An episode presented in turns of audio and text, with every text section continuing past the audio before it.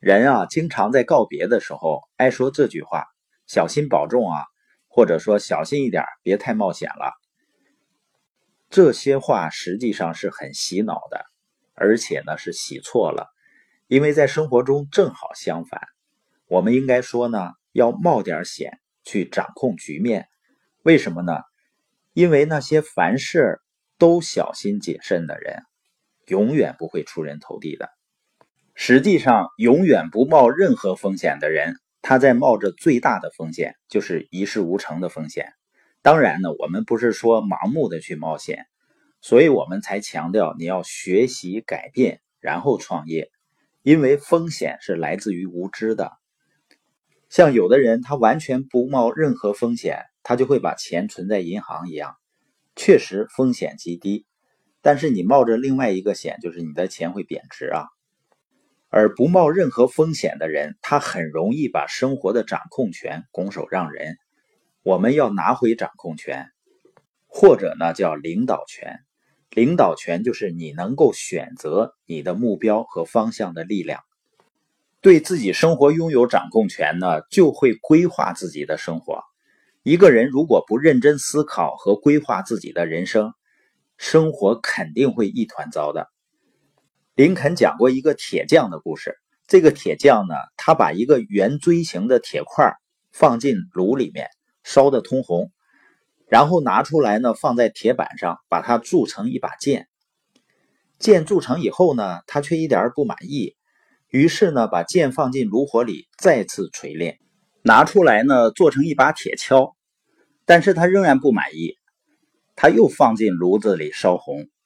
拿出来又铸成一个马蹄铁，看了看呢，还是不满意，他就把这个铁器呢又一次放进炭炉里。当最后把这个烧红的铁器拿出来以后，他已经不知道应该打成什么了。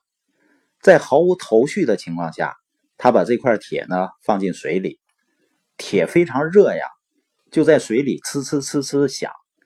铁匠就说啊：“你看冒泡泡了吧？”很多人的生活最后是不是都变成了泡泡？一开始没有规划要过成什么样。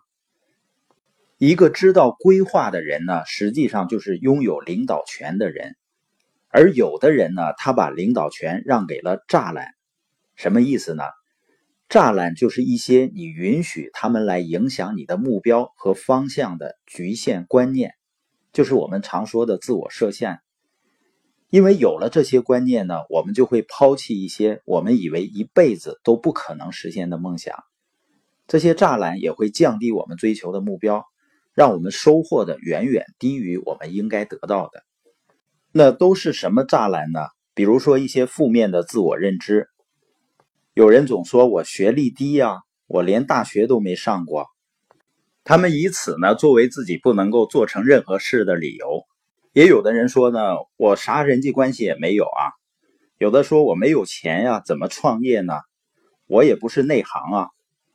我们千万不要把领导权交给这些僵化的思想，因为僵化的思想呢，会让人动不动就说以前谁谁都不行，现在不就更不行吗？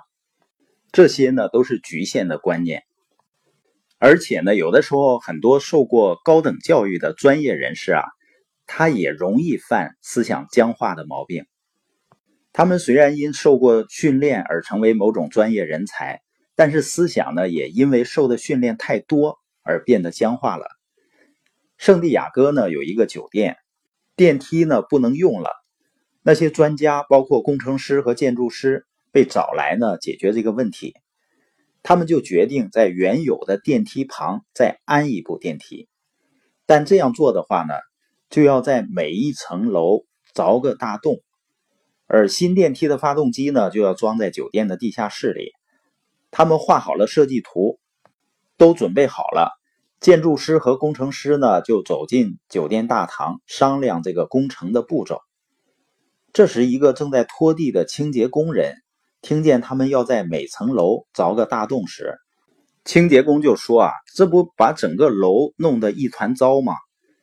工程师说：“这避免不了呀，不过你不用担心，我们会给你找帮手。”清洁工人就说：“啊，那还得让酒店停业好多天吧？”是啊，建筑师说啊，酒店肯定要停几天业啊。可是如果没有另一部电梯，那酒店就要彻底关门了。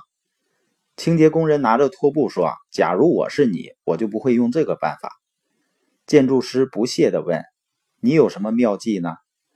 工人说：“那我会把电梯装在酒店的外墙上。”建筑师和工程师听到这儿，面面相觑。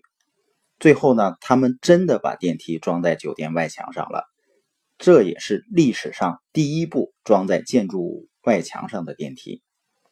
我们今天播音的重点呢，就是千万不要把领导权交给僵化的思想。最后呢，我要感谢一位书友，他是北京电视台的一位导演，他给我提出来，我以前播音中的有两个发音的错误，一个呢是谁，或者也念谁。而我呢，念成了谁？还有一个呢，享受。我以前把它说成了享受，在这里提出来呢，避免误导。